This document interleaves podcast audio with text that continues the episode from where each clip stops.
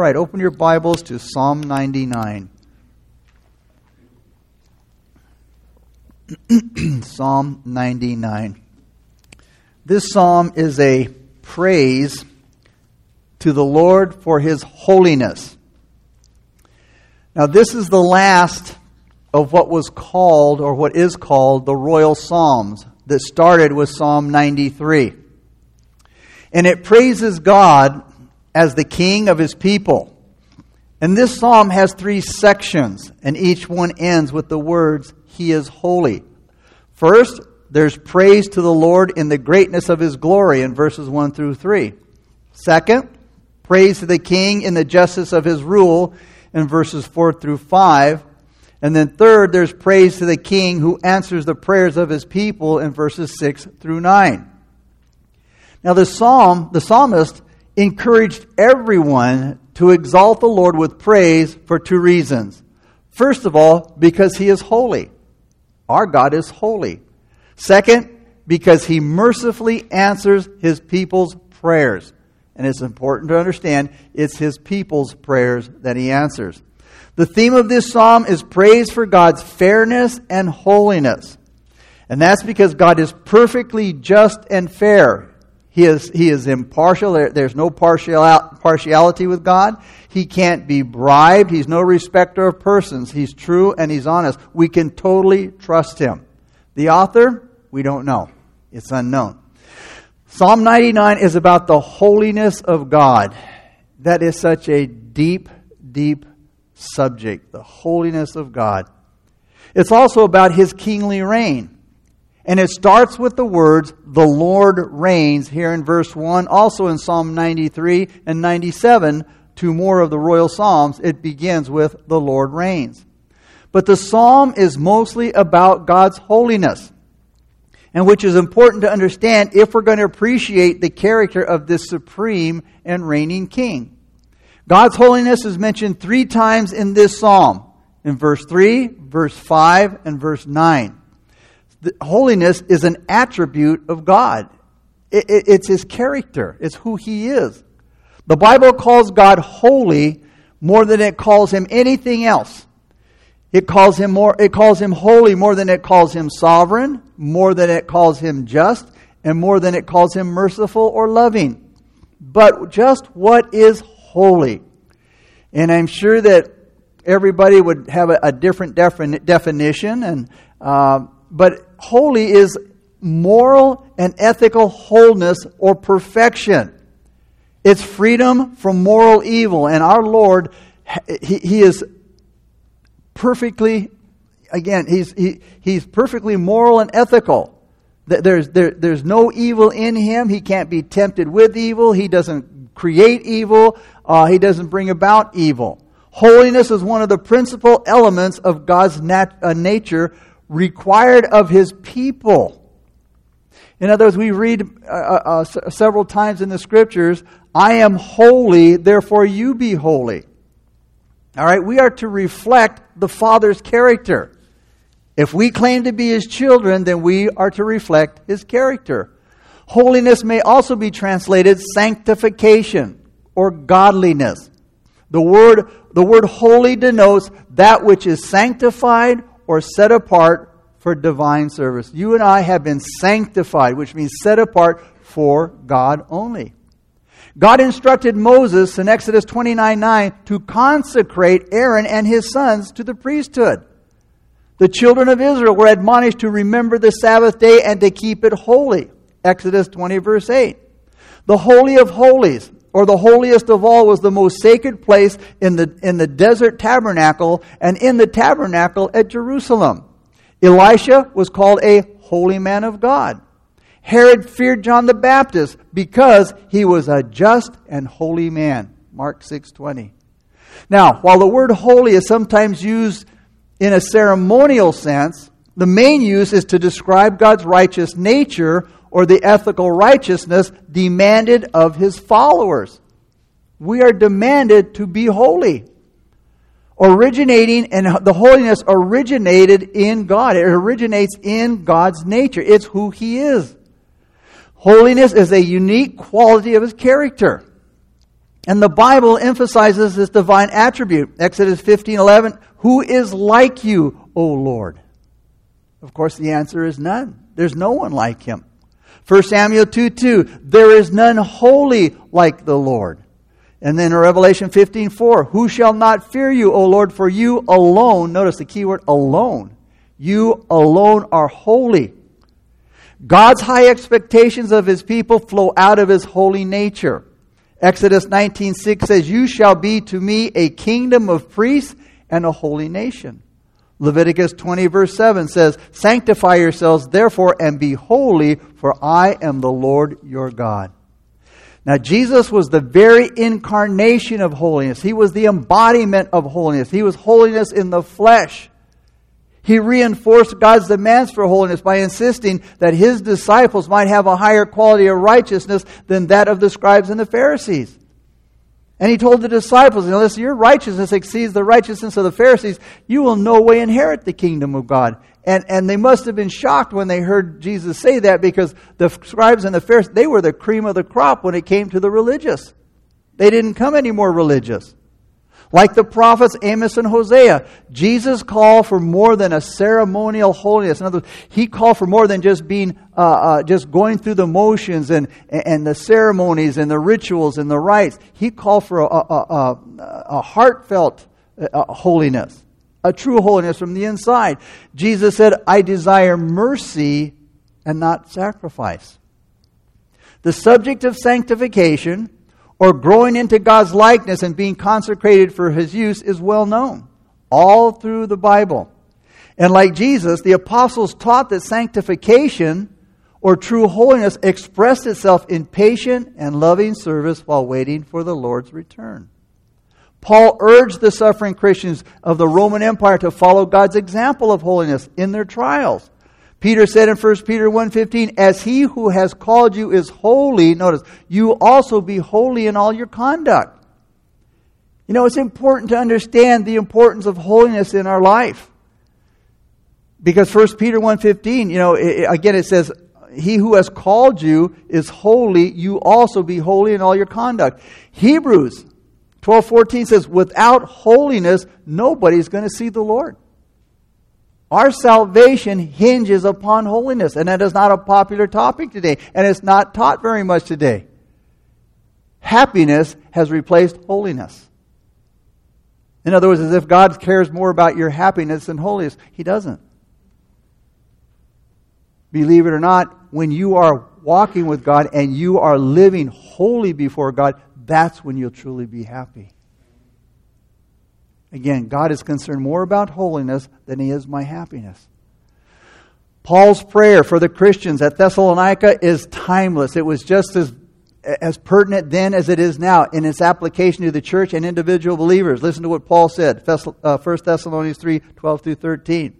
And may the Lord make you increase in love and abound in love, so that he may establish your hearts blameless in holiness before our God and Father at the coming of our Lord Christ with all of his saints. And the word holy is the, is the only description of God that's repeated three times for emphasis in, in this way holy, holy, holy. We see it in Isaiah 6 4. We see it in Revelation 4 8. Now, the way people in those days expressed their emphasis was by repetition. Jesus did it when he started off many of his sayings by truly, truly. Then he would say, I say to you. It was a way of getting special attention to what he was going to say next. So, if saying something twice means it's important, how much more important would it be if it's said three times, like the word holiness is? Obviously, this makes it especially important. Now, in reading the Bible, you find out that, that, that only God is holy. We saw that a minute ago. Only you, you alone are holy, Lord. Revelation 15 4 says, Who shall not fear you, O Lord, and glorify your name? For you alone are holy. God is said to be glorious in his holiness. Exodus 15 11, Who is like you, O Lord, among the gods? Who is like you, glorious in holiness? The holy attribute of God, that holy characteristic of God, that holy quality of God is observed before his throne day and night by the seraphim. Isaiah could hear the seraphim, a, certain type of angel saying, Holy, holy, holy is the Lord God of hosts. The whole earth is full of his glory. Isaiah 6 3. Also in Revelation 4 8, Holy, holy, holy, Lord God Almighty, who was and is and is to come. The cherubim are mighty angels that make up one of several ranks of angels. And one of the roles of angels is to watch over believers. And there are examples of guardian angels in the Bible. But there's nothing to say that each believer, all right, there's nothing to say that each believer has their own angel assigned to them. But children, on the other hand, they just might have their own individual angel based on what Jesus said in Matthew 18:10. Jesus said, Take heed that you do not despise one of these little ones, for I say to you that in heaven their angels always see the face of my Father who is in heaven. Angels can also be God's messengers. Now, we can't see angels, they're not, invi- they're not visible to us, except on special occasions. But it's comforting to know that God watches over us even when we're stressed out and afraid. The angels praise the holy God. And God's people are called on to join in these praises. And here in verse 3, it says, Let them praise your great and awesome name. He is holy. So, with that little bit of a background, let's begin now with Psalm 99, beginning with verses 1 through 3.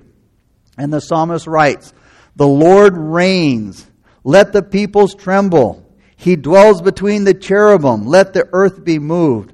The Lord is great in Zion, and he is high above all the peoples.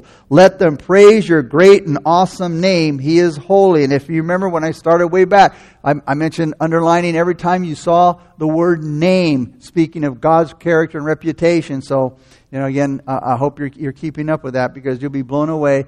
When you read through the whole Bible, too, as Genesis to Revelation, every time you see the, his name, pertaining to God, you know, underline it, and you'll see how many times his name is mentioned, speaking of his holiness, his character, and his reputation. So verses 1 through 3 speaks of his holiness in power. God is holy in power. And the purpose of verses 1 through 3 is to stress to the worshiper God's awesome holiness. And the psalmist starts out by giving us a picture of the Lord sitting on his throne in heaven. Just like an earthly king might receive visitors to his court while he was sitting on an earthly throne. But it's not an ordinary throne room. It's not an ordinary throne. This is heavenly Zion.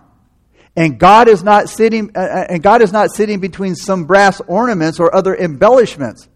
But he's sitting between the impressive figures of these cherubim. And in front of this, holy, holy, holy God the peoples or the nations might well tremble and the earth be moved or shaken. Everybody, everyone should praise God's great and awesome name. Why? Because as I said a minute ago, his name points to his divine nature. It points to his person. It points to his reputation. It represents everything that God is. But God's name today is often used so carelessly in our conversation. It's used flippantly and, to the point where we've lost sight of its holiness. And we take it for granted. The Jews wouldn't even pronounce his name because it was so holy to them. It's so easy to speak flippantly of God today and to treat God lightly in everyday life. If you say he's your father, we should live worthy of our family name, respecting his name, praising his name, and him with our words and with our life. Verse 3, the psalmist says, Your great and awesome name. Notice that, your great and awesome name. The name of God is a blessing and a comfort. And it suggests awe and wonder. He is holy. And holy means to be distinct or distinct from. And this is the main Hebrew word used to describe the superiority of God. Now, verses 4 through 5. The second section here. The king's strength also loves justice. You have established equity. You have ex- executed justice and righteousness in Jacob, which is another word for Israel, another term for Israel. Exalt the Lord our God and worship at his footstool. He is holy. So here in verses 4 through 5, he is holy in justice. That is, in his fairness, his righteousness. Another part of God's holiness is his moral decency or righteousness, especially in his righteous rule over his people and over the nations.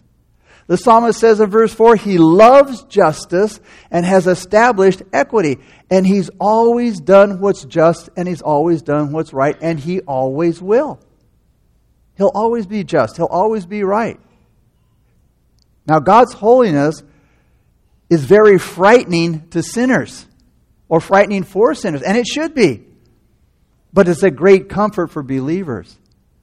God is morally perfect. He's set apart from people and he's set apart from sin. He has no weaknesses, he has no faults. Again, this is scary for sinners because of all of their faults and evil. They're exposed by the light of God's holiness. And you can't hide it from God. And God can't tolerate or ignore or excuse sin. It will be exposed and it will be dealt with, it will be judged. But for believers, God's holiness, hey, it gives us comfort. Why? Because we worship Him. As we worship Him, He comforts us. We're lifted out of the slime pit of sin and we believe in Him and we're made holy. So, because of that, the psalmist says here, notice, exalt the Lord our God and worship Him at His footstool. Now, the footstool of the Lord is sometimes said to be the earth. We see that in Isaiah 66 1. But more specifically, Zion is the Lord's footstool. Psalm 32 7 and Isaiah 60 13. When the Israelites came to the temple in Jerusalem to worship, they pictured themselves as being at the feet of the Creator. If the psalmist was talking about an earthly king and an earthly throne, his footstool would suggest the platform or the king's throne that it sits on. But this is a divine king and it's a divine throne. So God's footstool here could be many things. It could be the earth, like in Isaiah 66 1. It says, Thus says the Lord, Heaven is my throne and the earth is my footstool. Or it could be Mount Zion, which is Jerusalem. Isaiah 60, 13 says, The glory of Lebanon shall come to you, the cypress, the pine, and the box tree together to beautify the place of my sanctuary, and I will make the place of my feet glorious. So, what could be meant here, all right, is the Ark of the Covenant. A box about three feet long and about 18 inches wide and 18 inches deep. And the Ark of the Covenant was covered with gold.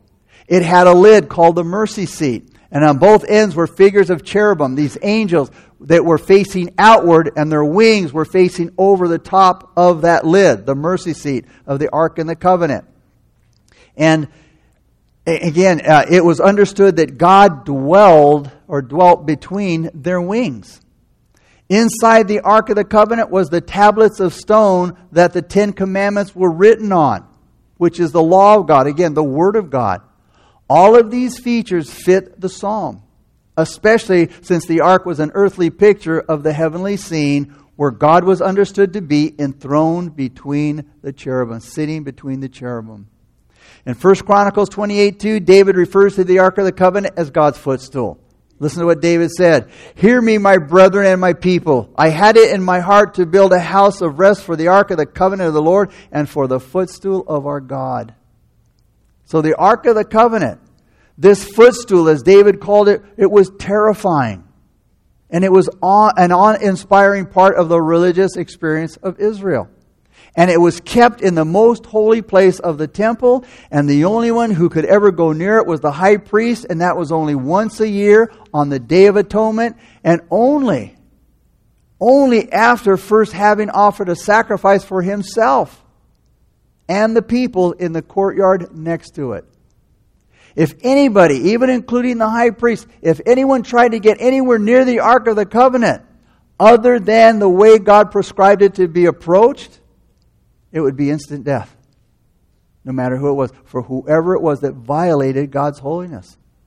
You see, we can only come to God a certain way. In the Old Testament, God made that very clear to the high priest on the Day of Atonement, once a year after he made a sacrifice for himself. Today, in the New Testament, we can only approach God through Jesus Christ. Through him and him only. There is no other way. Jesus said, I am the way, I am the truth, and I am the life. Why is he the only way? Because he eliminated every other way by dying on the cross and resurrecting. No other religious leader or prophet or whoever claims to be somebody ever resurrected from the dead. Only one Jesus Christ. Therefore, he has the right to say, I am the way. We need to understand that. We need to know that. And we need to let people know that when they say to us, well, that's pretty narrow. There's a lot of religious leaders, a lot of good. Uh, it wasn't about good, it was about holiness. There was only one that was sinless in this life, and that was Jesus Christ. He was the perfect, he was the perfect sacrifice. So it's not about being good, it's not about being religious, it's about being sinless. The perfect sacrifice, and there was only one, and that was our Lord and Savior, Jesus Christ. So again, if you tried approaching the Old Testament, uh, I mean the, the Ark of the Covenant, other than the prescribed way, it would be death to anyone. Remember how that's how Nadab and Abihu died, remember? They were judged for doing this. They came to worship God, but they came with what the Bible said strange fire. God didn't call for it, it wasn't the prescribed way. In other words, they came, Nadab and Abihu came to, and they approached God in their own way, and they died instantly. It was something God didn't describe, uh, prescribe. But at the same time, the Ark of the Covenant was also a picture of God's mercy.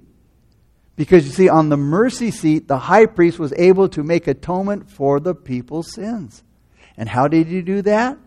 By sprinkling the blood of the sacrifice on the covering or on the seat, the top of the Ark of the Covenant, which meant the blood, all right, the blood indicated that something died. There was a death, there was a sacrifice, there was a victim that now came between the presence of the holy God, who was understood to dwell between the wings of the cherubim, and the law that was inside the ark, which all of us have broken. You see, this is the only way that we can come near God to worship Him through that shed blood on the, on the cross. We worship at His footstool because it's only the basis of, of, of the shed blood, pointing to the shed blood of Christ on Calvary, that we can come near the Holy God. Have you come that way? Have you come to God that way? If you haven't come through faith in Jesus Christ and his atoning death, that is his shed blood for your sins, you haven't really come to God at all. And you know what? In the end, you will be sent away from God into outer darkness on that last day. A lot of people think, oh, you know, as long as I do this and I do that, or I, am fine and I'm, I'm, good and, you know, I'm going to make it to heaven. You know, they're, they're, they're, they're trying to approach God in, in their own way. And if you've talked yourself into believing that you're going to heaven in your own way, please understand. Don't wait to find out that you are dead wrong. It's only through Jesus Christ, the only acceptable sacrifice to the Father verses 6 through 7. Moses and Aaron were among his priests, and Samuel was among those who called upon his name. They called upon the Lord, knows, and he answered them. He spoke to them in the cloudy pillar. They kept his testimonies and the ordinance that he gave them. Here's this third section. It shows that God is holy in his mercy. God is holy in his mercy. The psalmist now mentions three of Israel's past leaders here Moses, Aaron, and Samuel. He also speaks about the wilderness experience of the people when God spoke to them in the cloudy pillar. And the reason for what seems like an unexpected change of subject here is that is from heaven to the earthly is to remind us that worshiping the high and holy God it's not just for angels. Even though angels worship him, but it's for us too. It's for human beings as well, like us. We're the ones who are being called to, to exalt the Lord our God here and to worship at his footstool in verse 5. Our worship is at, is at his holy hill, according to verse 9. And if we come to God on the basis of the shed blood of Jesus, as God requires, we'll find out two things. First, God answers prayer. God answers prayer. If we come to God on the basis of the shed blood of Christ, as God requires, we will realize, we will learn that God answers prayer. Verse 6 says, Moses, Aaron, and Samuel called upon the Lord, and he answered them. The second thing we'll find out is that God forgives our sins. God forgives our sins. Look at verse 8. You answered them, O Lord our God. Notice, you were to them God who forgives, though you took vengeance on their deeds. So again, you learn that God answers prayer and that God forgives our sins. But, he says, you were to them, uh, them being Israel, is God who forgives, even though you took vengeance on their deeds. Now notice, he forgave them of their sin, but he still allowed vengeance upon what they did. Understand, and from this morning we should remember vengeance is not revenge. It's important to understand that vengeance is not revenge. God isn't taking revenge on them for their sins. In other words, He's allowing the consequences to go forward, even though He, he forgave them of their sins. Now, and I've heard many times you know, over the years in ministry how you know, a person is, is you know, they're, they're suffering the consequences of their sin, and then they'll say, Pastor Joe, you know, you know, I, I, I, I asked for forgiveness of my sins. I forgave, you know, I, I, I confessed my sin and I asked for forgiveness. Why am I still going through all these difficulties? Well, understand, God forgave you of your sins, but you know what? There's our time. You have to, you have to suffer the consequences of your sin. You know, it's cause and effect, and sometimes we blame God for the consequences of our sin. When God says don't do something, it's because there's a consequence. But many times we disobey God and then we go back and say, God, why are they blame God for it? He said, No, I told you not to do that. You know, it's like a child that, that, that that's you know that's playing out front. You, you tell them, you know, don't don't don't run on the on the street. You're, you're liable to fall down. And guess what? They, they run, they, they fall down, and they come up, Mom, what, Mom Daddy, look what you did. And, you know, and they blame Mom and Dad for, for falling down and, and getting all scratched up. And that's what we do to God. God said, No, I warned you. This is going to happen if you don't listen to me. And then we disobey and we get hurt. We come back blaming God for getting hurt. But He will allow us to suffer the consequences. And it says here in verse 8, He says, You are God forgives, but He also took vengeance on their deeds for the things they did. Forgiveness is consistent with vengeance, even though it sounds like a contradiction. But that's what this verse and many others and many facts clearly tell us. Now, to help us understand this better, that is to what seems like a contradiction, contradiction, think about this. The meaning of the words that are used, there's three. He said, notice, you answered them. Okay, verse 8, you answered them. In other words, God answered their prayers for forgiveness of the people. Moses, Aaron, Samuel had this in common uh, th- that more than once they interceded with God on behalf of Israel who had sinned. And their intercession, uh, uh, uh, Aaron, Moses, and Samuel's intercession, it was effective. They were forgiven the sins through, the, through their prayer. But vengeance still followed. There were consequences that followed. Secondly, you were to them God who forgives. In other, in other words, Lord, you forgave them. Now, what is God's forgiveness? Forgiveness isn't just removing the punishment. That can be done, and it is done sometimes, but there's no forgiveness on the offender's part. In other words, the, the offender who has sinned, they can't forgive their own sins. They must seek forgiveness from God. And it's clearly said here that God did forgive their sins but he didn't take away the punishment. The word though would be better translated and, but again, it, it, it doesn't change the meaning. The, second, the, the two seemingly contrary ideas of forgiveness and vengeance, they are coupled together just the same. They go together. But they're not contrary ideas if we think about what God's forgiveness really is. Let's think about it in the context of a father's forgiveness of his child. In other words, think back when you were a child, or with even your own children, if you're a parent, and how we deal with them. What makes that cute little face hang down and the tears start pouring down their face? Is it because you took the paddle to them? Or is it because they can see the sad disapproval in your face and the trouble and the scolding in your eyes?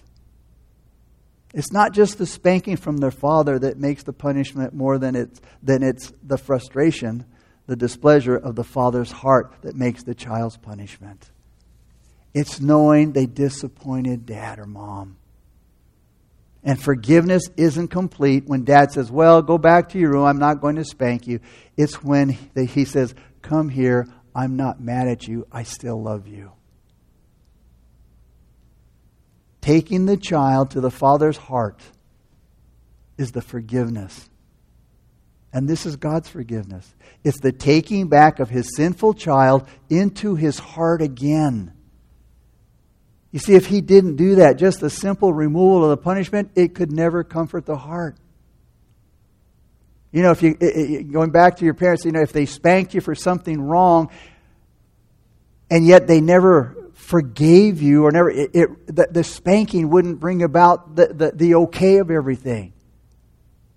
Yeah, I, I can be spanked, that's fine, but dad, let me know that you still love me, that I'm still your child. That's what's being said here. The soul of man is made in such a way that it would say over and over again, I don't care about the punishment. I can't take it if I know, I, I, I, mean, I can take the punishment if I still know that you love me. So you see, forgiveness is, is, the putting, is putting away the anger from the heart of God towards the sinner. The third thing that we learn is vengeance doesn't mean revenge. I mentioned that right off the bat. Vengeance doesn't mean revenge. For example, when the state punishes a criminal, it's not an act of revenge. It's, the, it's done because it's the needed keeping of righteous law. Keeping the law is necessary for the protection of society. And often for the, for again, for the reformation of the criminal, criminal himself. You know, for them to improve and for them to get better. So when God allows and causes the consequences of the sinners to sin, uh, sinner's sin to follow him wherever he goes, and, and, and it darkens his life and it causes him a lot of grief, God does it for reasons that are totally con- consistent with God's love. That's already led him to forgive the sin and to restore, restore the sinner back into uh, the Father's heart again, his love. The truth that the, the text in verse 8 declares, notice the truth that text uh, declares, verse 8, that prayers may be answered for forgiveness, yet vengeance still taken. The consequences still suffered. For example, Moses and Aaron were forgiven. The Lord loved them. And yet their punishment kept them out of Canaan and was never removed. They didn't get to go into Canaan. David is another example. David's sin was forgiven, a great sin. But the punishment against him was carried out. The sword never departed from his family. And it's the same thing today. How many forgiven children of God are still in weakened health?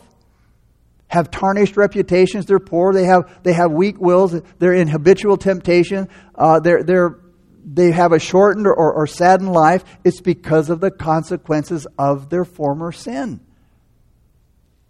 And yet we never think about that we, we, I always tell people, go, let's, let's go. When somebody tells me right now, and, and I know things that have transpired because I, you know, we've, we've talked and we've counseled, and, and, they said, you know, why, why, why is this happening to me right now? Why won't, you know, what, and, and their, their question, I go, well, let's, let's not look at right, let's go back and see what brought you to this place. There's usually a series of events a series of choices that I made, usually wrong choices, that have put me into this position. But I want to look at my situation right now and I want to get mad at God. Why, God, are you doing this to me right now? Well, wait a minute. There, like I said, there's a sequence of events, choices that I made that has placed me into this position. That's why it's so important that we seek God in the choices because you know, we can choose our choices, but then those choices choose to make us. We can, we can choose our choices, but we can't choose the results. And, and this is especially important to young people. Because many times, and I remember I was young once at a time, believe it or not, when the choices I made, they weren't about next year or five years or ten years from now. It was about the moment. I'm bored. Hey, guys, what, let, let's, let's go do this. Let's go do that. Not thinking about the consequences. And I tell you, one of the, one of the th- scariest things was, was when I was, well, not during the time I was doing the drugs, it, it didn't bother me. And I, I did LSD in my day.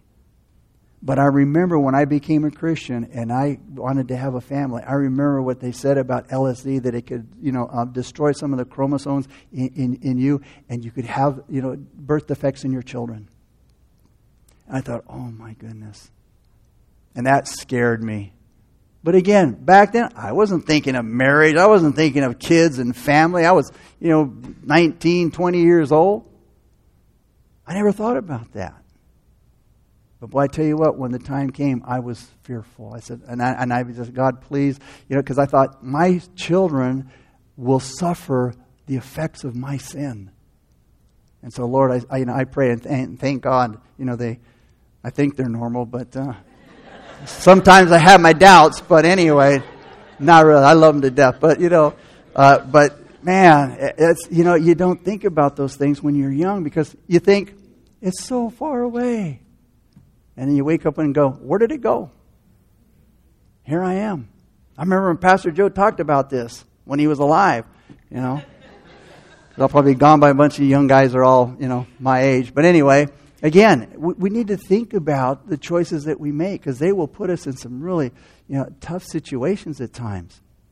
And so again, uh, again, eh, God will forgive us of our sin, but then, you know, we have to suffer the consequences. And one wrong act could cause you a lifetime of misery. One time, I remember Alan, Dr. Alan Redpath said, for 60 seconds of, of pleasure, a lifetime of misery. I never forgot that quote. And it's so true. Again, they were forgiven. God's children were forgiven. But again, they experienced the consequences of their sin. But they were inflicted in love, just like we are. Okay? We're inflicted in love. And you know what? Those consequences that we receive, they, they serve a purpose. And until the ends and the purposes of those afflictions are fulfilled, how can they come to an end? God has a purpose for allowing me to experience those consequences in my life because there's a purpose and an end to them. But until he is uh, that until that purpose and end, those ends are completed in my life, they're not going to stop. But again, remember they're inflicted in love, not in anger. And God's love gives us the, the, the, the perseverance to endure them until the desired goal is reached that He has planned for them. So, this might sound like another contradiction that vengeance is consistent with forgiveness. Though outwardly the penalty is continued, that is, the consequences go on, the nature of it is changed. Now it's not a sign of anger, it's a means of blessing. And these sufferings really cause us to hate and mourn over our sin even more and drive us to God in prayer. It keeps us humble before God and, and man. And it makes us always watchful and it gives us compassion for others who are tempted and it enables us to glorify God through it all. And it keeps the truth of God's holy word of vengeance. If God removed all punishment when He forgave us of our sin, hey, we think that God didn't care about sin, that we could, you know, He tolerates it, it doesn't bother Him. And we definitely shouldn't think that. But the punishment will stop when it has accomplished God's purposes in your life. So, in closing, here's the lessons that it teaches hate sin. We kind of saw that in the Beatitudes, you know, poor in spirit, mourning over your, mourning over your, your, your sin. Hate sin. Secondly, rob sin of its power by turning to Jesus to repentance and by submitting to his will and by carefully obeying God in the future and by trusting in his grace every hour of every day. Third, fight against sin in others. And fourth, exalt the Lord Jesus Christ, who makes us more than conquerors over sin. Verse 9. Exalt the Lord our God and worship at his holy hill, for the Lord our God is holy. Because of God's wonderful mercies, we're called to worship him at his holy hill, Zion, because the Lord our God is holy. The site of Zion is holy. Why? Because of the presence of the Lord. Father, thank you for this wonderful psalm, Lord. Thank you for your truth, Lord, your word. How wonderful it is, God. How wise it is, Lord. But again, it only does us good if we listen and we apply it, God. Lord, help us to be careful of the choices that we make, God, so that we don't blame you for our poor choices and the consequences of those choices, God. Father, we thank you that you love us so much that you will allow those consequences to continue in our life, God. Father, that you have a purpose and a design for them, and that, learn that we would learn from those consequences, God. The Father, that those consequences would teach us about the choices that we make, Father. Father, just one wrong choice, God. A lifetime of misery, a lifetime of unhappiness, God. Maybe you're here tonight and you don't know Christ as your Lord and Savior. And maybe you're, you, can, you can relate to the, uh, a lifetime of, of misery or, or you're experiencing something right now because of choices that you've made. But God can give you back the years, the Bible says, that the canker worm has eaten. He can give you a fresh start, a new start. He can wipe your slate clean. He can remove all the sins of the past, no matter how great, no matter how many, no matter how dark. That's the power of the blood of Jesus Christ. That's the power of the cross. God's word says that, that if we confess our sins, He is able to forgive us all of our sins. And His blood cleanses us of all of our sins. And all means all. The worship team's going to lead us in a song of worship. And if God has touched your heart, and you recognize your need for Him and you want to receive Christ as your Lord and Savior, then as we worship, you get up out of your seat, you make your way down the aisles towards the steps up front. I'll meet you there. When the song's over, we'll pray together a simple prayer